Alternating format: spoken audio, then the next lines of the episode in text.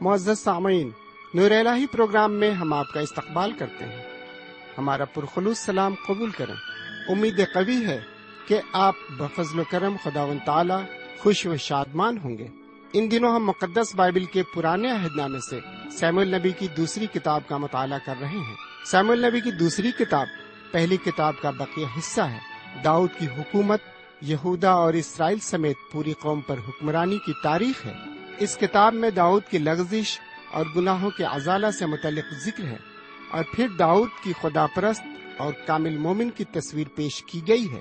آئیے آج کے اس مطالعے میں ہم خدا کے کلام کے ساتھ پیش رو ہوں اور احکام خدا بندی سے روبرو ہوں۔ قبل اس کے کہ ہم خدا کے کلام کی طرف بڑھیں، آئیے سنتے ہیں ایک مسیحی نغمہ۔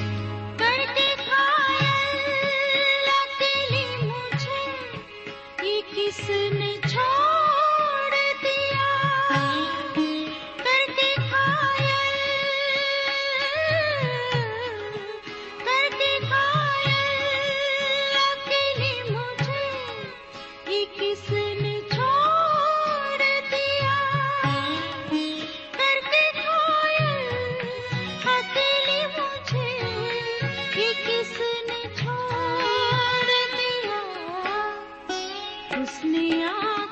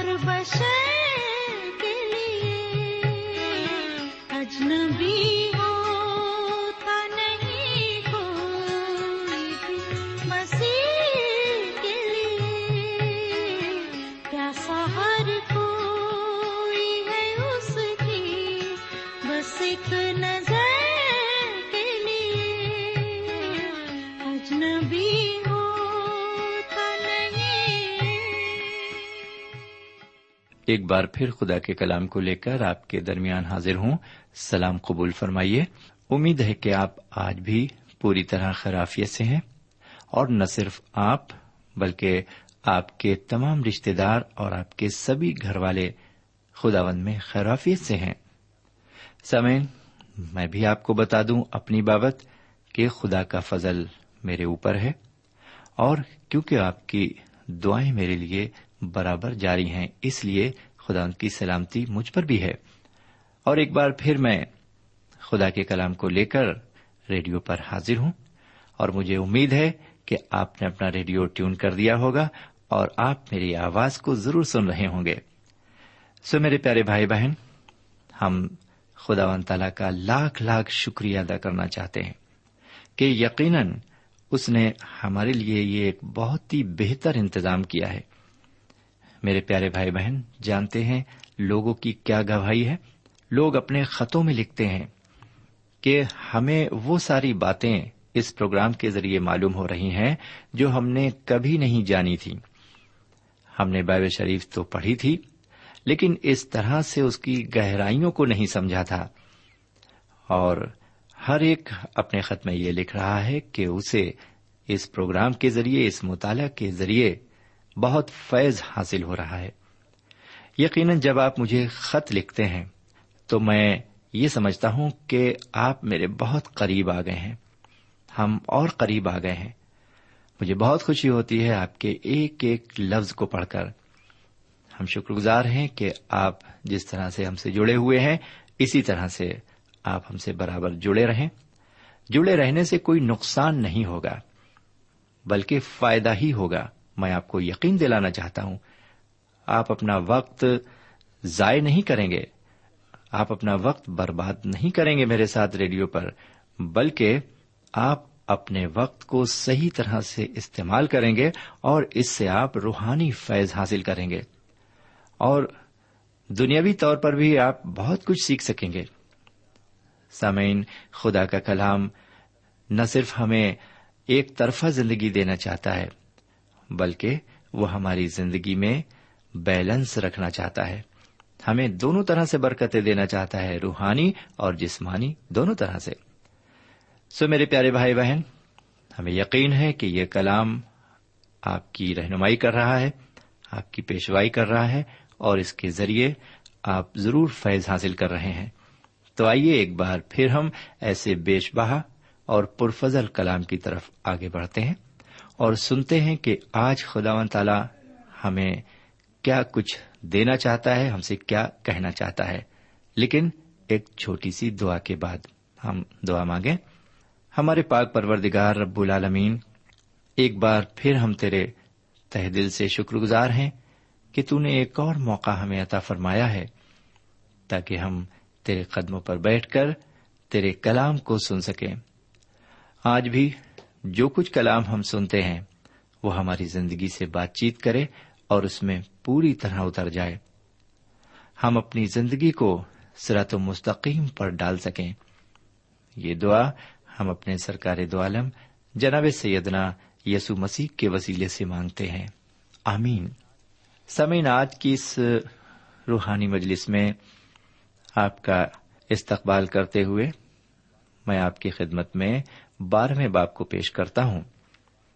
جیسا کہ آپ جانتے ہیں، ہم سیم النبی کی دوسری کتاب کا مطالعہ کر رہے ہیں اور پچھلے پروگرام میں ہم نے گیارہویں باپ کو مکمل کیا اور آج ہم آپ کی خدمت میں بارہویں باپ کو رکھتے ہیں۔ اس سے قبل کہ میں آج کے مطالعے کا آغاز کروں، میں آپ کی خدمت میں چند باتوں کو رکھنا چاہتا ہوں۔ سمین خدا ون تالا کسی کا طرفدار نہیں۔ خواہ وہ خدا کا بندہ ہی کیوں نہ ہو۔ جہاں خدا کے بندوں اور امبیا کرام کا ذکر کیا گیا ہے، وہیں ان کی جسمانی کمزوریوں کا بھی ذکر کیا گیا ہے۔ اس باب میں ہم دیکھیں گے کہ حضرت داؤد جو خدا کے بندے تھے اور جنہوں نے خداون رب العزت کی حمد و ثنا میں مضامیر لکھے، جن پر الہام کے ذریعے خدا نے اپنے پوشیدہ راز ظاہر کیے۔ اور ہم یوں بھی کہہ سکتے ہیں جن پر خدا نے کتاب اتاری، آسمانی کتاب۔ انہوں نے اس کتاب میں اپنے مضامیر میں بیان کیا کہ ان کا اپنا گناہ خدا نے ناتن نبی کی مارفت ان پر ظاہر کیا۔ سامن بہت سے لوگوں کا کہنا ہے کہ خدا و تعالی نے حضرت داؤد کے گناہ کو نظر انداز کر دیا۔ لیکن میں ان سے یہ کہنا چاہوں گا کہ انہوں نے خدا کے کلام یعنی کہ کتاب مقدس کا مطالعہ غور سے نہیں کیا ہے۔ انہیں کتاب مقدس کا مطالعہ غور سے اور گہرائی کے ساتھ کرنا ہے۔ خدا کے بندے گناہ میں پڑ سکتے ہیں، لیکن وہ زیادہ وقت تک گناہ میں نہیں رہ سکتے۔ یہی فرق خدا کے بندے اور شیطان کے بندے میں ہے۔ ایک بھیڑ اگر کیچڑ میں گر جاتی ہے، تو اس میں سے نکلنے کی حت الامکان کوشش کرتی ہے، لیکن ایک سور کیچڑ میں گر کر خوش ہوتا ہے اور وہ نکلنا نہیں چاہتا۔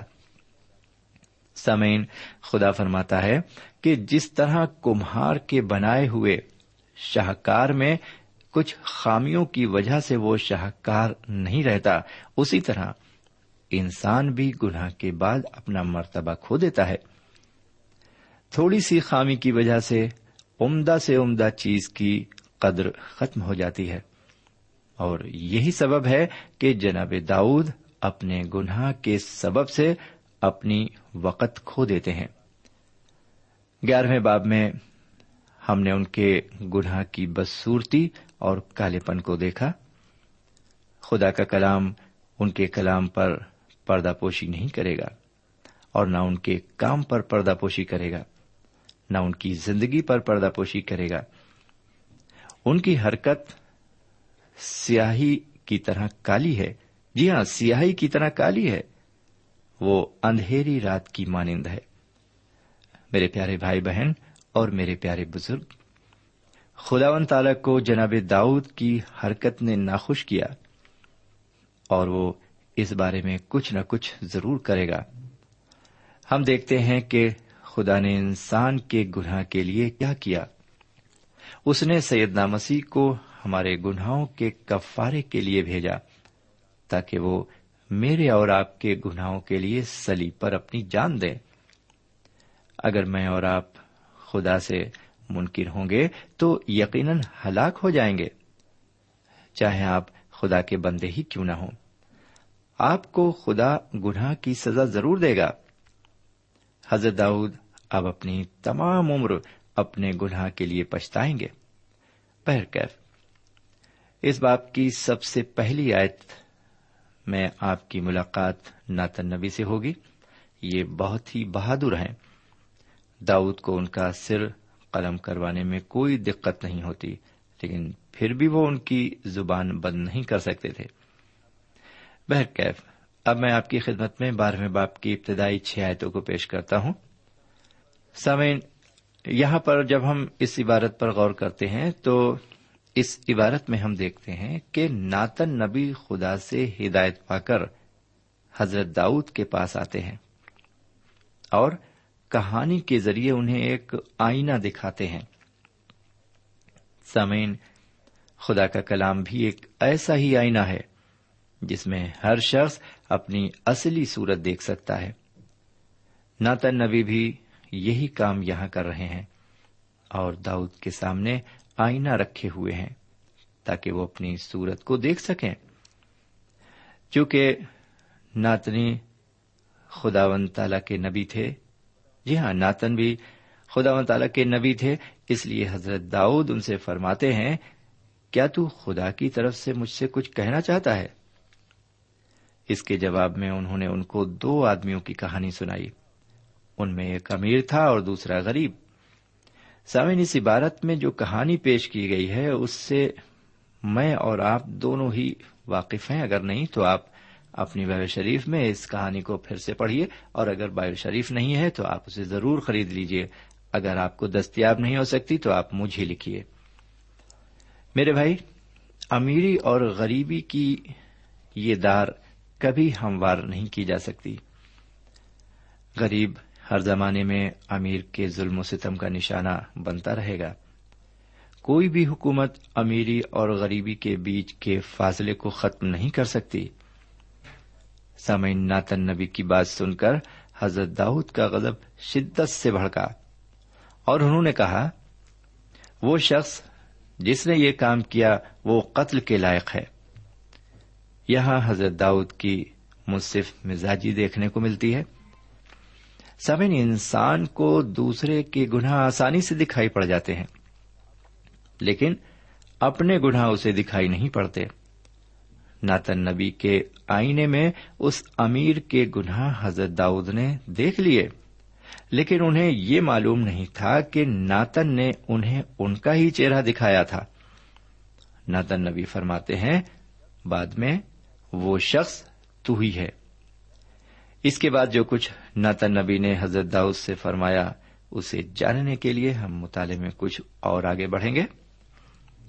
سترویں آیت سے، ساتویں آیت سے پندرہویں آیت تک ہم عبارت پر غور کریں گے۔ سمن حضرت ناتن نبی بڑی دلیری سے حضرت داؤس سے فرماتے ہیں کہ وہ تو ہی ہے۔ وہ آگے آٹھویں آیت میں جو کچھ خدا نے ان کے ساتھ کیا تھا۔ اسے یاد دلاتے ہیں۔ وہ اسی آیت میں فرماتے ہیں کہ وہ تجھ کو اور چیزیں دیتا۔ وہ تجھ کو اور اور چیزیں دیتا۔ وہ کہتے ہیں خداون فرماتا ہے، سو تو نے کیوں خداون کی بات کی تحقیر کر کے اس کے حضور بدی کی؟ اس سوال کے ساتھ ہی ناتن نبی ان کے گناہ کو ان کے روبرو پیش کر دیتے ہیں۔ جیسا کہ نوی آیت میں لکھا ہوا ہے، تو نے ہتی اریا کو تلوار سے مارا اور اس کی بیوی لے لی تاکہ وہ تیری بیوی بنے اور اس کو بنی امون کی تلوار سے قتل کروایا۔ سامعین، کتاب مقدس میں ناتن نبی کی دلیری اور صاف گوئی کی دوسری مثال نہیں دکھائی دیتی۔ وہ بغیر انجام سوچے اسرائیل کے بادشاہ کا گناہ اس کے روبرو رکھتے ہیں۔ وہ اتنے پر ہی قناط نہیں کرتے۔ بلکہ وہ بتاتے ہیں کہ خدا و تعالی انہیں بے سزا نہ چھوڑے گا۔ دسویں آیت یہ بتاتی ہے، سو اب تیرے گھر سے تلوار کبھی الگ نہ ہوگی۔ وہ آگے کہتے ہیں خداون فرماتا ہے، دیکھ، میں شر کو تیرے ہی گھر، تیرے خلاف اٹھاؤں گا۔ اور تیری بیویوں کو لے کر تیری آنکھوں کے سامنے تیرے ہمسائے کو دوں گا۔ اور وہ دن دہاڑے تیری بیویوں سے صحبت کرے گا، کیونکہ تو نے تو چھپ کر یہ کہا، پر میں سارے اسرائیل کے روبرو دن دہاڑے یہ کروں گا۔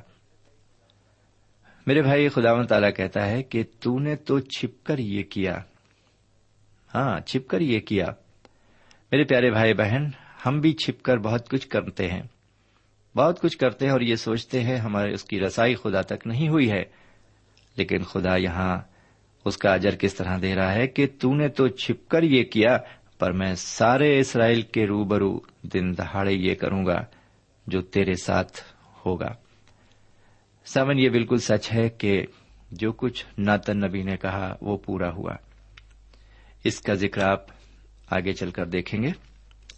ان کے اپنے بیٹے ابھی شلوم نے بغاوت کی اور اپنے باپ کی ہرموں کے ساتھ صحبت کی۔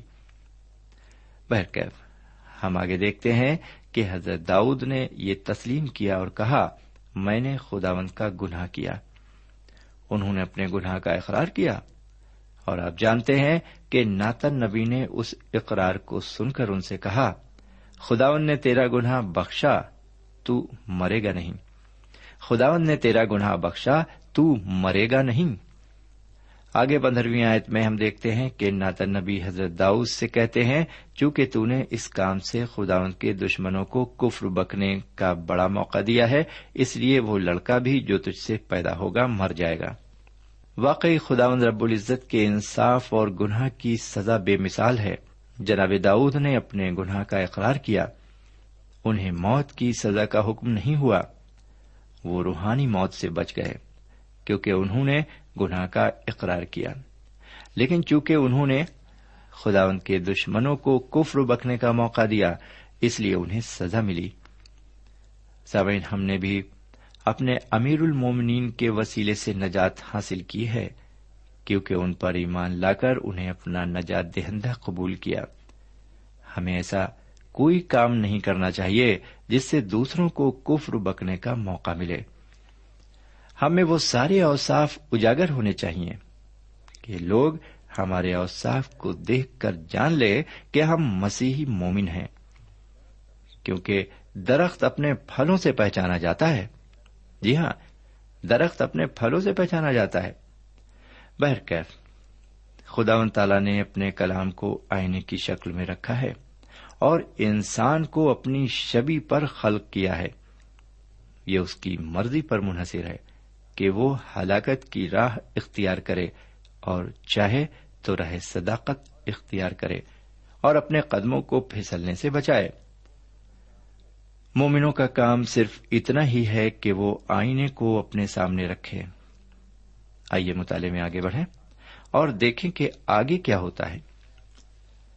میں آپ کی خدمت میں سولہویں آئے سے لے کر چوبیسویں آئے تک عبارت کی تشریح رکھتا ہوں۔ سب یہاں پر ہم نے دیکھا اور دیکھتے ہیں کہ ناتن نبی کی پیشن گوئی پوری ہوئی۔ حضرت داؤد کے یہاں ایک لڑکے کی ولادت ہوئی۔ سولہویں آیت سے چوبیسویں آیت تک ہم دیکھتے ہیں۔ خداون نے اس لڑکے کو بیمار ڈال دیا۔ حضرت داؤد نے خداون سے اس کی زندگی کی بھیک مانگی۔ اس کے لیے روزہ رکھا اور اندر جا کر ساری رات زمین پر پڑے رہے۔ پھر انیسویں آیت میں ہم دیکھتے ہیں کہ نوکروں کو پھس پھساتے دیکھ کر حضرت داؤد ان سے پوچھتے ہیں، کیا لڑکا مر گیا؟ انہوں نے جواب دیا جی ہاں عالم پناہ، لڑکا مر گیا۔ اس خبر کو سن کر حضرت داؤد نے غسل کیا اور کھانا کھایا، سر میں تیل ڈال کر اور پوشاک بدل کر خداون کے گھر جا کر سیدھا کیا اور پھر وہ اپنے گھر آئے۔ میرے بھائی، ان کی اس حرکت کو دیکھ کر لوگوں کو حیرت ہوئی۔ اور جب انہوں نے اس کی وجہ دریافت کی تو انہوں نے جواب دیا، اب تو وہ مر گیا۔ بس میں کس لیے روزہ رکھوں؟ کیا میں اسے لوٹا کر لا سکتا ہوں؟ میں تو اس کے پاس جاؤں گا، پر وہ میرے پاس نہیں لوٹنے کا سامن، جن بچوں کی موت شیر خوارگی یا ایام تفلی میں ہوتی ہے یعنی بہت چھوٹے پن میں ہوتی ہے، وہ خدا ان کے ساتھ رہتے ہیں۔ متی رسول اپنی انجیل کے اٹھانوے باپ کی دسویں آیت میں یوں فرماتے ہیں، خبردار، ان چھوٹوں میں سے کسی کو نہ چیز نہ جاننا، کیونکہ میں تم سے کہتا ہوں کہ آسمان پر ان کے فرشتے میرے آسمانی باپ کا منہ ہر وقت دیکھتے ہیں۔ سامن یہ الفاظ امیر المومنین یعنی ہمارے حضور کریم جناب سیدنا مسیح کے ہیں۔ اس بات کو حضرت داؤد جانتے تھے، اس لیے وہ خوش تھے۔ یہی تعلیم خدا کے کلام کی ہے۔ لیکن جب ابھی شلوم کی موت ہوئی، جو ان کا دوسرا بیٹا تھا، تو حضرت داؤد اس کی موت پر روئے۔ جی ہاں اس کی موت پر روئے اور نوحہ کیا، کیونکہ ان کو یقین نہیں تھا کہ ابھی شلوم فردوس میں ہوگا۔ کیونکہ ان کو یہ پورا یقین ہو گیا کہ وہ ابھی شلوم سے کبھی نہیں مل سکیں گے، کیونکہ اس نے اپنا راستہ دوزخ کا چن لیا تھا۔ سبین ہم آگے بڑھتے ہیں اور آپ کے سامنے چوبیسویں آیت سے لے کر اکتیسویں آیت تک عبارت پر ہم نظر ڈالیں گے اور اس کو رکھیں گے۔ چوبیسویں آیت میں حضرت سلیمان کی ولادت کا ذکر کیا گیا ہے۔ حضرت داؤد نے ان کا نام سلیمان رکھا اور یہ لڑکا خداون کا پیارا ہوا اور ناتن نبی کی مارفت پیغام ملا اور انہوں نے اس کا نام خداون کی خاطر ید ید یا رکھا۔ ید ید یا سامن چھبیسویں آیت سے لے کر انتیسویں آیت تک ہم دیکھتے ہیں کہ حضرت داؤد جنگ میں شامل ہوتے ہیں، ان کی حکومت کی سرحد میں اور اضافہ ہوتا ہے اور وہ اپنے دور کے عظیم بادشاہ بن جاتے ہیں۔ میرے بھائی، آپ یہ جاننا چاہیں گے کہ ان کو جی ہاں ان کے گناہ کا کیا انجام ہوا؟ کیا ان کے گناہ کی سزا انہیں نہیں ملی؟ ضرور ملی۔ اس موضوع پر ہم اپنے اگلے پروگرام میں اور تفصیل سے روشنی ڈالیں گے۔ لیکن میں آپ کو یہاں پر اتنا ضرور بتانا چاہوں گا کہ حضرت داؤد کے پاس ایک بیٹا تھا۔ جس نے ایک بہت ہی خوفناک جرم کیا۔ اس نے اپنی سوتیلی بہن کے ساتھ زنا کیا، جو حضرت داؤد کی بیٹی تھی۔ ابھی شلوم جو اس لڑکی کا سگا بھائی تھا، اس نے اس کو قتل کر دیا۔ یہاں آپ دیکھیں گے کہ ایک عظیم حکمراں اپنے گھر میں حکمرانی نہیں کر سکا۔ حضرت داؤد باہری لوگوں کے حاکم تھے، باہری لوگوں کے بادشاہ تھے۔ لیکن وہ اپنے گھر کے بادشاہ نہیں بن سکے۔ اور آج بہت سے لوگوں کی زندگی کا یہی حال ہے۔ بہت سے لوگ ان کے ماتحت ہیں باہر۔ بہت سے لوگوں پر وہ افسرانی کرتے ہیں۔ بہت سے لوگوں کے وہ حاکم ہیں۔ بہت سے لوگ ان کی عزت کرتے ہیں باہر۔ لیکن گھر میں ان کی کوئی حکومت نہیں ہے۔ گھر میں ان کی کوئی افسرانی نہیں ہے، بلکہ ان کی کوئی عزت نہیں ہے۔ میرے پیارے بھائی بہن خدا نے حضرت داؤد کو بہت بڑی سزا دی۔ انہوں نے خدا سے شکایت نہیں کی۔ وہ اس کی حضوری میں گئے اور اس سے اس طرح فریاد کی، اے خدا، اپنی شفقت کے مطابق مجھ پر رحم کر۔ اپنی رحم کے مطابق میری خطائیں مٹا دے۔ میری بدی کو مجھ سے دھو ڈال۔ میری خطائیں مٹا دے۔ میری بدی کو مجھ سے دھو ڈال اور میرے گناہ سے مجھے پاک کر، اپنی نجات کی شادمانی مجھے پھر عنایت کر اور مستعد روح سے مجھے سنبھال۔ سامعین، یہ حضرت داؤد کی دلی خواہش تھی جو ہمیں زبور کے اکیاون باب میں ملتی ہے۔ سامعین، کیا ہم بھی اس طرح کچھ خطا کرنے کے بعد خدا کے سامنے روتے اور گڑ گڑاتے ہیں؟ اگر واقعی ایسا کرتے ہیں تو خدا کا فضل کا ہاتھ ہمارے اوپر ہے۔ خدا ہمیں ہدایت فرمائے۔ اب ہم اگلے پروگرام میں پھر ملیں گے۔ تب تک کے لیے آپ کو خدا حافظ۔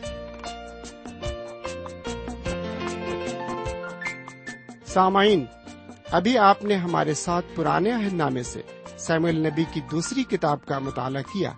اس مطالعے سے آپ کو روحانی برکتیں ملی ہوں گی۔